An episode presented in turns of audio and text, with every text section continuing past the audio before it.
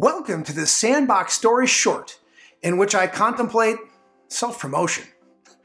Self promotion has a slightly unfavorable sound to it. Part narcissism, partly egotistical, it feels self centered and vain.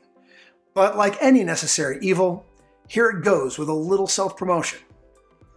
Sandbox Stories is approaching a half year old, and I'm thrilled to look back at the 30 plus pieces of content that have come from thousands of hours of completely, totally enjoyable work. This is a labor of love. I take no sponsorship money. I don't have anyone or anything influencing me. And when I do tell stories about a company or a product, there's no money exchanged. I do this because I love this profession and its people. Soon I'll release my latest perspective episode, Sandbox Story 10 which is actually going to be the last time I number my stories that I refer to as perspective pieces. And I've delivered 18 interview stories about incredibly compelling people in the eye care industry. This includes optometrists, ophthalmologists, optometry college staff, and industry contributors who aren't ECPs. Each and every one of them has a personal and or professional story that's worth your time. Simply stated, Sandbox Stories is kicking butt. But if you're kicking butt in a forest and no one is there, is it really making any noise? I need to get the word out so the industry can benefit from hearing the stories of these many incredible people. I've been grateful to a couple of groups, like iThrive from GPN, under the leadership of Mr. Ed Buffington, where they have placed a Sandbox Stories channel on their community site at iThrive.net as well as a highlighted call out by Dr. Art Epstein in his weekly e newsletter, Optometric Physician. And there are others of you who are individually sharing posts on LinkedIn and Facebook, and for all of that, I'm grateful. It's a challenge to differentiate when there's so much really great digital content being produced in optometry right now.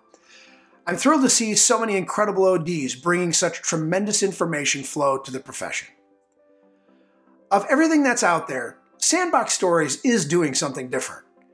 And it's not just me who thinks so. I'm getting a ton of positive feedback from the many of you who believe that Sandbox Stories is must see because, at its core, it's human storytelling. And that human element is what makes optometry so wonderful. If you've never subscribed on YouTube or on your favorite audio podcast system like Spotify, Stitcher, Apple, Google, Amazon, Pandora, or others, please subscribe. You can consume Sandbox stories while on a walk, or doing a workout, or taking a long drive. And make sure to also watch on YouTube because I have frequently been able to add bonus items like photos and video that help further profile my guests and their topics. And I'm asking you to help me get the word out. Do you have a connection to a business that would promote Sandbox stories? Would you be willing to make an introduction to an organization that might regularly publish sandbox stories? If you have an idea, please give me a shout at scott at getinthesandbox.com. Oh, and one more thing. You're going to be blown away by the next couple of months of sandbox stories.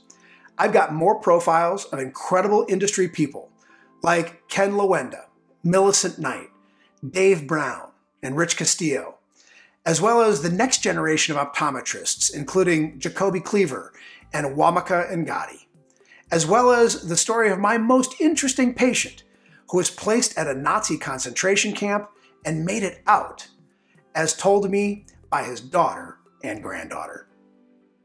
You know, as I think of all this, seeking Sandbox Stories viewers isn't really self promotion at all. It's the promotion of the incredible stories of perspectives and people. I hope you will continue to watch and listen, and I thank you for giving me your time. Until my next sandbox story, be great at all you do.